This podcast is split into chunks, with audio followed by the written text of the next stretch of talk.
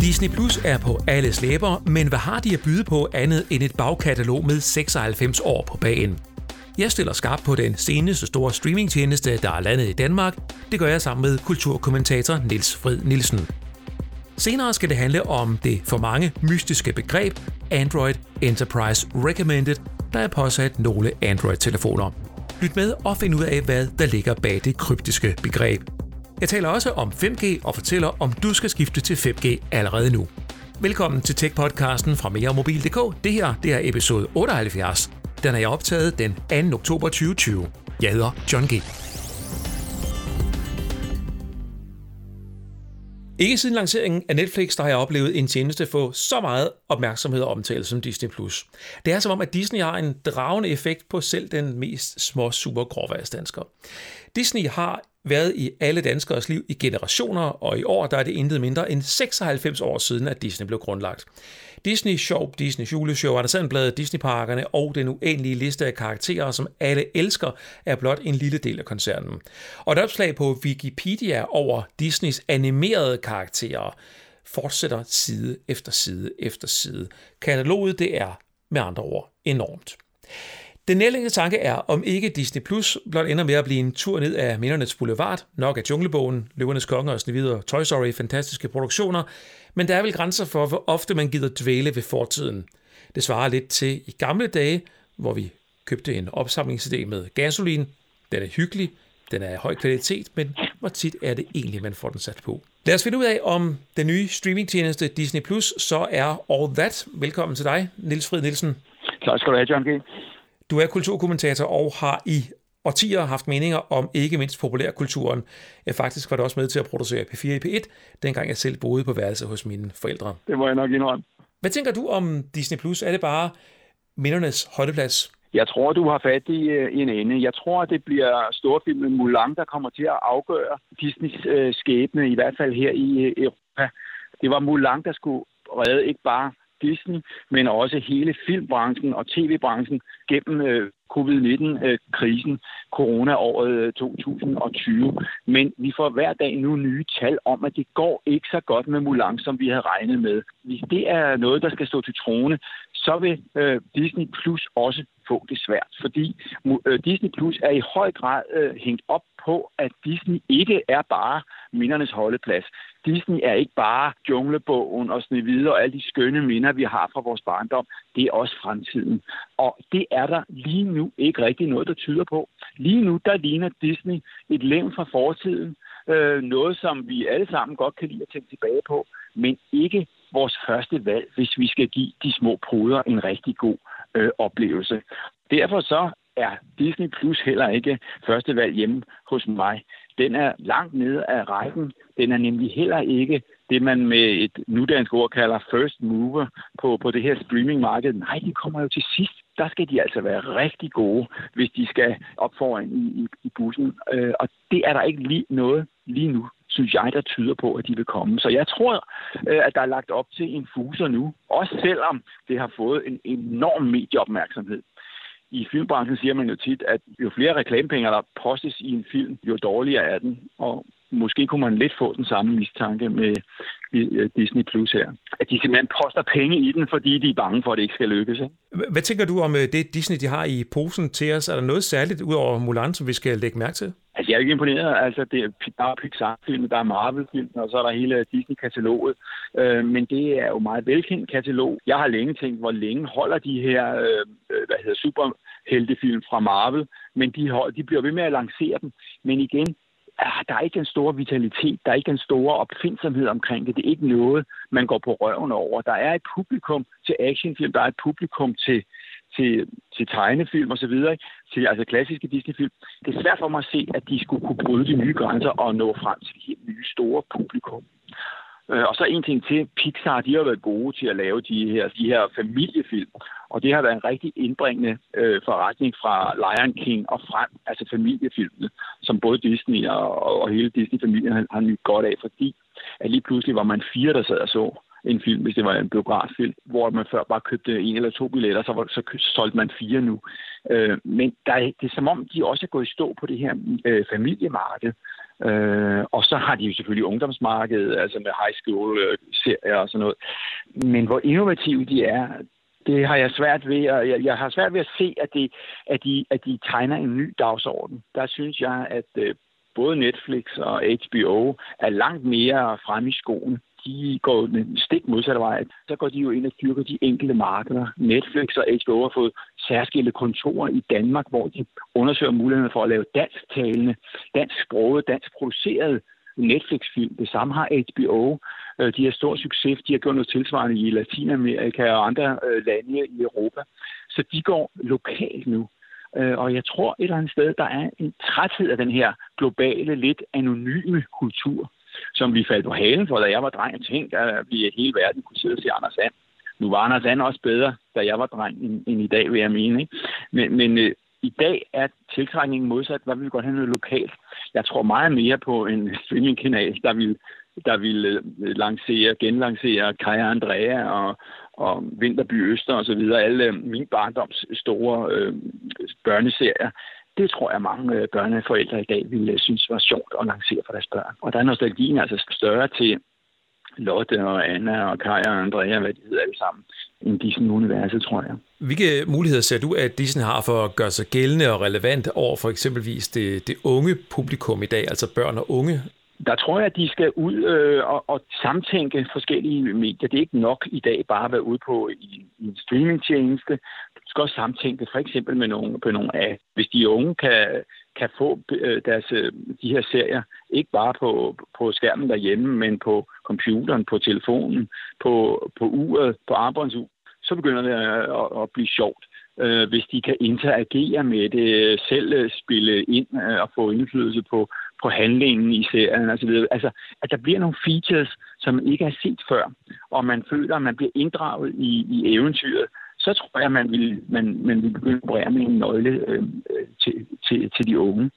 Øh, men den her evige række af efterligninger af Grease og så videre, det vil man blive træt af på et tidspunkt. Det vil, det vil løbe ud i sandet. Så, så der, skal, der skal satses kreativt, og skal satses meget massivt. Jeg synes, når jeg kigger på øh, nogle af de tjenester, som øh, vi jo kender, altså Viaplay, Netflix, HBO osv., at øh, når vi taler netop det original content, så er jeg selv blevet utrolig overrasket over, hvor høj kvalitet det er i. Altså selv dansk produceret indhold på Viaplay er god kvalitet, men også når man støder på The Morning Show på øh, Apple TV+, Plus, som ja. øh, jeg var blæst ned af stolen og tænkte, det var dog ja. utroligt, at, at man kan producere noget til sådan noget eksklusivt, noget som nogen, der abonnerer på en tjeneste, der har man store skuespillere til at lave det her, mm. øh, det, det her indhold, som, som virkelig ikke bare en tv-film, men som, som virkelig er, øh, er høj kvalitet.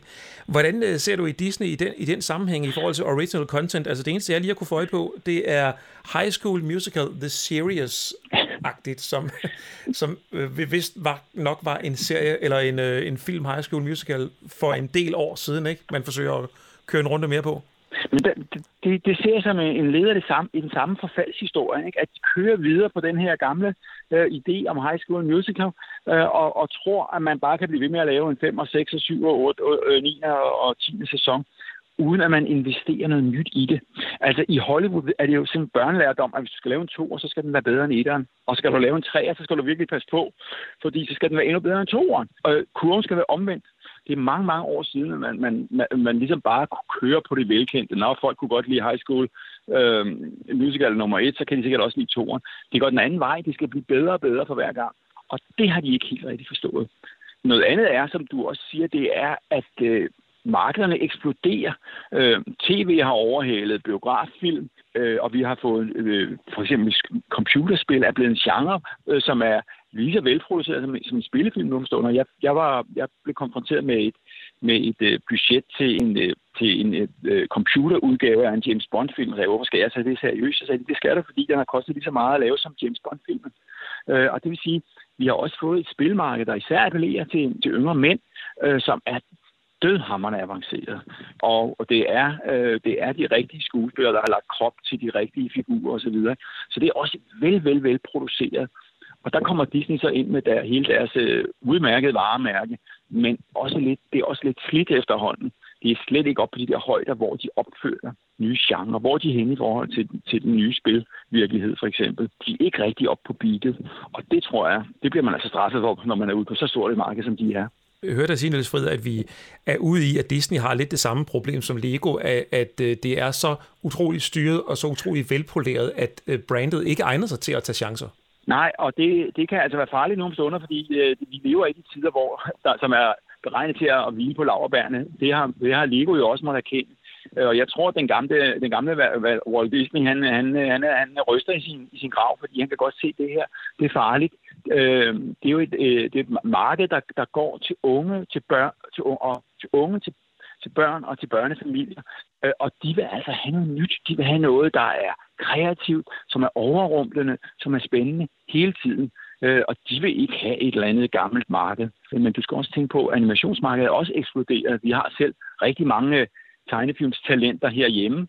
Øh, bare hele animationsskolen i Viborg, der de udklækker talenter hver eneste år, som banker igennem internationalt. Men også lande, som i, i Asien banker igennem med rigtig spændende øh, og velkvalificerede animationsfilm. Så Disney er ikke alene på markedet længere, og det er også en virkelighed, de skal, de skal lære at, at leve med.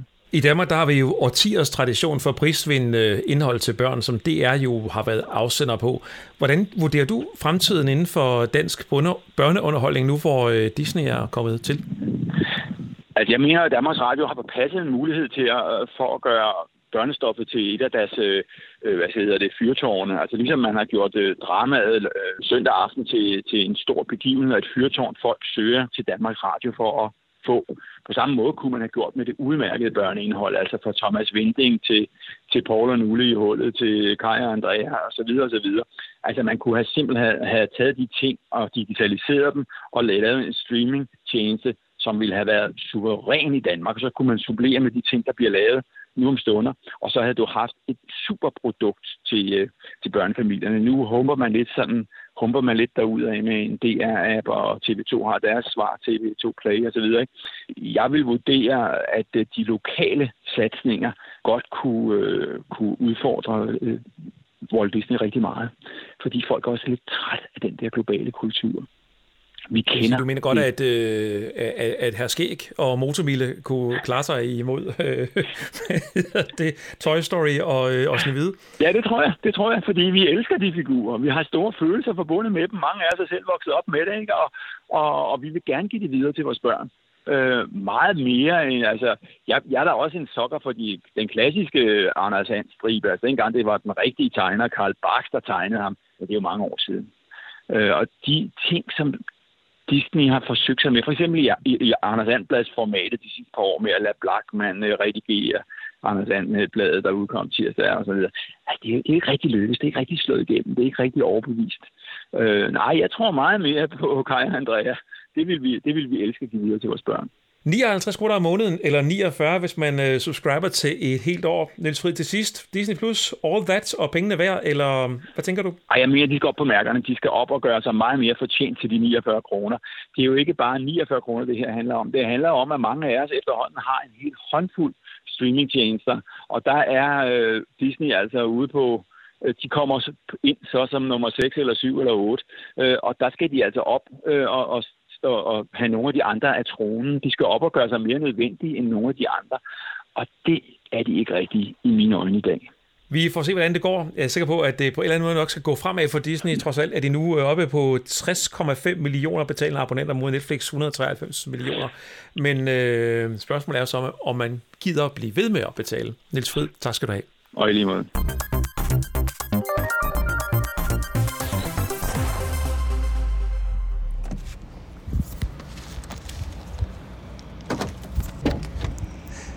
Når du skal købe en telefon, så har du muligvis øh, stødt på et begreb, der hedder Android Enterprise Recommended.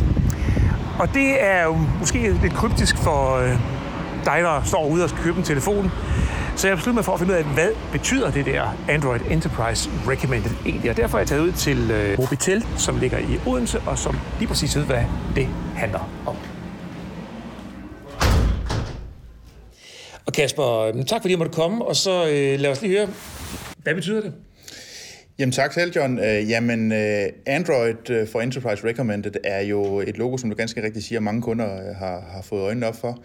Uh, og man kan sige, for den private forbruger er det jo ikke noget, som, som gør ret meget for din Android-mobiltelefon, men for her hos Mobitel, hvor vi sælger til, til virksomheder, der har det faktisk rigtig, rigtig stor betydning. Så som almindelig slutbruger, så skal jeg ikke være så nervøs for, om det står der eller ikke står der, hvis jeg bare er sådan en privatbruger. Altså det er en erhvervsting. Ja, altså man kan sige, at de egenskaber, som, som det giver, er, er direkte relateret til, hvad en IT-chef eller en ansvarlig, mobilansvarlig, eller hvad man kan kalde dem i virksomhederne, hvad de går op i, hvad der er vigtigt for dem. Og så lad os lige prøve at komme et spadestik dybere på, hvad er det så, at det der Android Enterprise Recommended kan, udover det er svært at sige?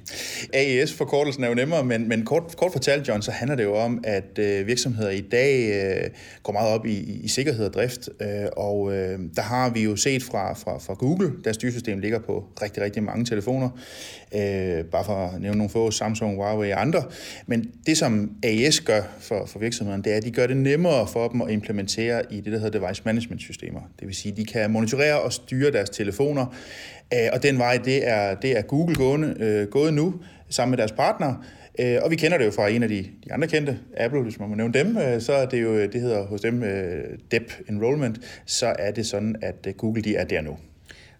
Kan vi så lige prøve at øh, komme, øh, komme, komme en lille smule sådan forklaringsmæssigt tættere på et system til at styre nogle telefoner? Ja, det, det lyder komplekst, men, ja. men er faktisk øh, forstået på den måde, at øh, virksomheder i dag øh, går meget op i, at øh, de kan drifte deres telefoner sikkert og hurtigt, og her gælder det applikationsstyring, politikker på telefonerne, alt det, som private bruger på grund, øh, styrer selv via private mailkonti eller Google-konti eller lignende.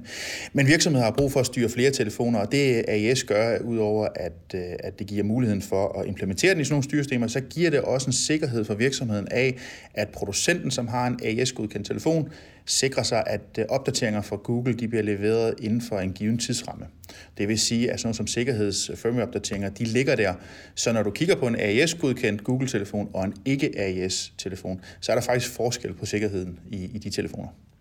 Så jeg skal forstå det sådan, at det her system, som virksomheden har, er i stand til at, hvad, at, at skubbe specielle apps ud på telefonen, eller forhindre bestemte apps i at køre? Fuldstændig korrekt. Altså, hvis du forestiller dig, at øh, når du køber en ny mobiltelefon som privat bruger, så sætter du den jo op. Du installerer de apps, du gerne vil. Og det er jo forankret omkring din private Google-konto. Øh, det, som det her system giver mulighed for, det er, at øh, virksomheden har for eksempel 50 Google-telefoner, som er AES. Så kan de bestemme, hvilke firma-apps skal ligge på telefonen, hvilke policy ligger der, øh, hvilke wifi-netværk kan du tilgå. Og du kan så gå ned i en sikkerhed, der siger, hvor må du gemme filer, må du gemme dine arbejdsfiler i private clouds øh, eller lignende, og det er der jo nogle sikkerhedsbrist på, alt efter hvad branche du er i. Og det kan man faktisk styre på en AES-godkendt telefon via et MDM-system. Så udover at kunne styre det, hvis jeg lige forstår det rigtigt, så giver det også noget lethed eller lettere arbejdsgange for IT-chefen, IT-afdelingen. Hvis nu man forestillede sig, at en virksomhed havde købt 1500 ja. Android-telefoner, så var alternativet til det her at sidde med 1500 kasser og åbne dem en efter en. Fuldstændig rigtigt, og så skal du installere appsene øh, på hver eneste enhed. Og der kommer så den store fordel ved øh, AES-telefoner og, og MDM-systemer, det er, at hvis jeg skulle installere 1500 telefoner med en app, og lade brugeren gøre det, så skulle de installere den på deres private Google-konto. Hvor her, der går virksomheden ind og laver noget, noget management over den. Øh, hedder i sin enkelhed Manage Google Play, det vil sige, at jeg bestemmer, hvilke apps skal ligge der, i hvilken version skal de ligge, Øh, og hvornår skal de eventuelt afinstalleres, eller hvornår skal de opdateres. Det kan jeg styre fra central hånd, så jeg sikrer mig, at driften ude på telefonerne, at den spiller. Ikke ret meget anderledes, end hvis du øh, skal opdatere din øh, mobile pay, eller hvad du nu ellers bruger apps. Jamen det er jo klart, du opdaterer den, fordi den skal virke. Samme interesse har IT-folk og, og, og telefonansvarlige derude i dag. Så man kan sige, hvis man øh, nu forestiller sig, at det var en virksomhed, der brugte Microsoft Outlook-app på alle deres virksomhedstelefoner, og Microsoft de udsender en opdatering til den her app her, så bliver den ikke opdateret på de her telefoner, før IT-chefen siger, at det må den. Korrekt, fuldstændig. Og der, der kan du se, at det giver en mulighed i, i alle sektorer, hvor man, hvor man bruger mange apps, at teste appen af in-house, så IT-chefen eller den IT-ansvarlige kan teste af på sin egen telefon. Kan jeg opdatere min telefon? Virker mine apps? inden man sender det ud til 1.500 brugere, eller bare 50 brugere, som så vil opleve, at man sådan driftsmæssigt ikke drifter okay. Så det kan man sige, hvis man nu øh, arbejder i IT-afdelingen, så vil man opleve den her hvis man ikke med det her, man, push, man, man pushede øh, opdateringen til Microsoft Outlook ud, der så var en fejl i, så kommer der 75 brugere rendende øh, sekundet efter ned på kontoret i IT-afdelingen og siger, det, kan du være det virker ikke. Lige præcis. Og det er jo det, vi ser, hvor, hvor man går ind, når vi går ind og arbejder med de her beskrivelser og siger, hvad er det egentlig, det giver derude, så er det jo et spørgsmål om sikkerhed, og så giver det jo det her, som, som, som mange virksomheder efterspørger, det er fleksibilitet og stabilitet, men sikkerheden er i orden. Og der er det man nødt til at kigge på Android, Android Enterprise Recommended logoet for at sikre sig, at telefonerne understøtter de her systemer. Nu lyder det her jo som en løsning, der mest af alle henvender sig til virksomheder, som har rigtig mange telefoner. Mm. Er det noget, man kan bruge, hvis man nu er en lille virksomhed med bare 5 eller 10 ansatte? Eller, eller skal man op i sådan en vis skala for at kan Nej, nej, man kan sige, at man multiplicerer jo bare, hvor, hvor effektivt det bliver. Men vi har virksomheder med, med 5 og 10 telefoner, hvor, hvor, hvor for eksempel det kan være små håndværkere eller lignende, der har brug for de her apps, øh, hvor man siger, at du får en arbejdstelefon, den er konfigureret og sat op. Øh, Android Enterprise Recommender giver os mulighed for på enheden at lave en, en, et område på telefonen, hvor alle virksomhedsappsene ligger, og så kan de stadig installere deres egen Google-konto og bruge deres telefon som et privat øh, gode. Ofte er folk beskattet af fri telefon, så selvfølgelig skal de kunne bruge den, som de vil, men de skal ikke koncentrere sig om, at de her øh, 5-6 apps, som man ønsker at have på telefonen, ligger der. Om man har 5 eller 10 brugere, det betyder ikke så meget. Men det er klart, hvis du har 1.500 brugere, så bliver besparelsen tilsvarende større i tid. Således informeret om, hvad øh, Android Enterprise Recommended er, og noget af det, der ligger bag, så øh, vil jeg sige tak til dig, Kasper, fordi at vi måtte komme og spørge. Velkommen, selvfølgelig.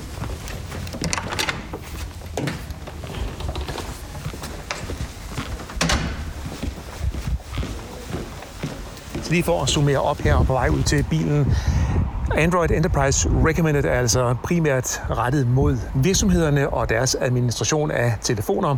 På listen over godkendte telefoner er en lang række produkter fra blandt andet Nokia, Motorola, OnePlus og så videre. Men Samsung er ikke på listen. Det er fordi Samsung de har deres eget system, der hedder Samsung Knox. Det må vi tale om en anden dag. I indslaget her, der mødte du Kasper Thorsen, der er medejer af Mobitel i Odense. Mobitel er en televirksomhed, der servicerer erhvervskunder. Over en periode har jeg haft et 5G-klar SIM-kort fra UC sammen med en Samsung Galaxy S20 5G smartphone. Er det på tide nu at hoppe med på 5G, eller skal du vente? Det spørgsmål det besvarede jeg for nylig i en af mine tech-videoer på min YouTube-kanal Mere Mobil. Og da indslaget sagtens skal fungere som lyd uden billeder, så spids ørerne de næste 4 minutter og hør, hvad du skal have styr på og hvad der er op og ned på 5G. UC var de første, der slap kunder ind på kommercielt 5G i Danmark, og allerede ved åbningen dækkede UC via TDC's net en meget stor del af Danmarks befolkning. De andre teleselskaber, Telenor, Telia og 3, de er endnu ikke oppe i det gear, men det skal de jo nok komme hen ad vejen. Den 5G-version, der er åbnet nu, den hedder 5G NR, NR, det står for New Radio. Senere følger så den såkaldte millimeter wave, eller bare MM wave. Kort fortalt fungerer 5G NR som en ekstra download-kanal på 4G-nettet. Du kan forvente højere hastigheder og lavere svartider på 5G NR, end hvis du kørte på ren 4G. Jeg har haft mulighed for at lege lidt med 5G over den seneste periode, og her hvor jeg bor, der kan jeg måle 5G-hastigheder på mellem 70 og 250 megabit download.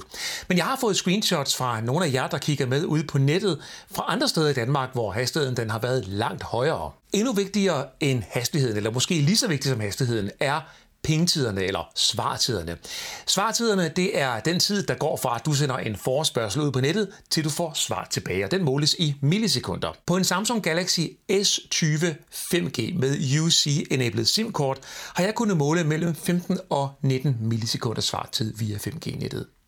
Skifter jeg telefonen over, så den kører på ren 4G, så stiger svartiden til mellem 25 og 30 millisekunder. Til sammenligning, der har jeg svartider på mit lokale wifi på mellem 20 og 25 millisekunder, altså væsentligt højere, end jeg har på 5G-nettet via den her Samsung-telefon. Med andre ord, svartiden på 5G her hos mig indendørs er altså lige nu lavere end den svartid, jeg kan få fra mit lokale wifi med en UC koaxkabel til forbindelse i enden. Og derfor kunne jeg som en sagtens nøjes med en 5G-forbindelse som min primære netforbindelse her i huset. Allerede nu er der ude på nettet masser af information tilgængelig omkring 5G. Men det er ikke alt informationen, der er værd at lytte til. En af de ting, som jeg har stødt på, er for eksempel betegnelsen 5G Lite. Det skulle indikere, at det er en dårlig 5G, vi har her i Danmark, og at det ægte 5G det kommer på et senere tidspunkt. Det vil jeg gerne udfordre. For T-Mobile og Ericsson, de har allerede nu påvist, at du på den her 5G NR altså den vi bruger i Danmark lige nu, sagtens kan opnå hastigheder på 700 megabit download. Så kan vi altid sidde og diskutere, om vi overhovedet kan bruge 700 megabit download på vores telefon i lommen til noget som helst, men det er en helt anden historie. Og ja, så er det rigtigt nok, at længere ud af tidslinjen får vi også millimeter wave 5G på helt andre frekvenser. Men de frekvenser de er slet ikke frigivet endnu, så der kommer til at gå et pænt stykke tid, inden vi når dertil. Og med millimeter wave, ja, der vil du kunne forvente endnu højere hastigheder og endnu lavere svartider og selvfølgelig endnu mere samlet kapacitet til rådighed. Og nu er spørgsmålet så, skal du på 5G allerede i dag, eller skal du vente til, der kommer millimeter wave? Lad mig sige det sådan her. Hvis du er typen, der render rundt med speedtest-appen hele tiden åben og tester alt, hvad du kan komme i nærheden af forbindelser, så skal du selvfølgelig på 5G allerede i dag. Hvis du derimod er den lidt mere almindelige smartphone-bruger, så øh, tag det helt roligt, fordi 5G det kommer snigende, stille og roligt. Snart vil du ikke kunne købe en telefon, der ikke er 5G-klar, og snart er alle teleselskaber klar med 5G i den ene eller anden dækningsgrad. Over tid, og det kommer til at gå stærkt, ja, så bliver hele Danmark dækket af 5G. Og udover det her med 5G på vores telefoner, så er jeg helt sikker på, at det allerstørste produkt, vi kommer til at se på 5G-nettet, bliver en router til vindueskarmen med 5G SIM-kort i. En router, der leverer en fuldstændig trådløs netforbindelse via 5G-nettet til din og min husstand. Bare vent og se. Hvis du her savnede billederne og gerne vil se mine målinger grafisk på skærmen med dine egne øjne, så gå på YouTube og søg efter meremobil.dk. Så nåede vi til vejs ende i denne episode. Du er stadigvæk meget velkommen til at sende mig feedback på podcasten og gode idéer. Skriv til podcast Jeg læser alle mails og vil forsøge efter bedste evne og tid at besvare dem alle. Jeg er mega glad for, at du har lyst til at bruge din tid sammen med mig og lytte med på Tech-podcasten fra meremobil.dk. Måske en af de eneste danske podcasts, der taler om teknologi, så vi alle sammen kan være med. Jeg hedder John G. Ha' det godt.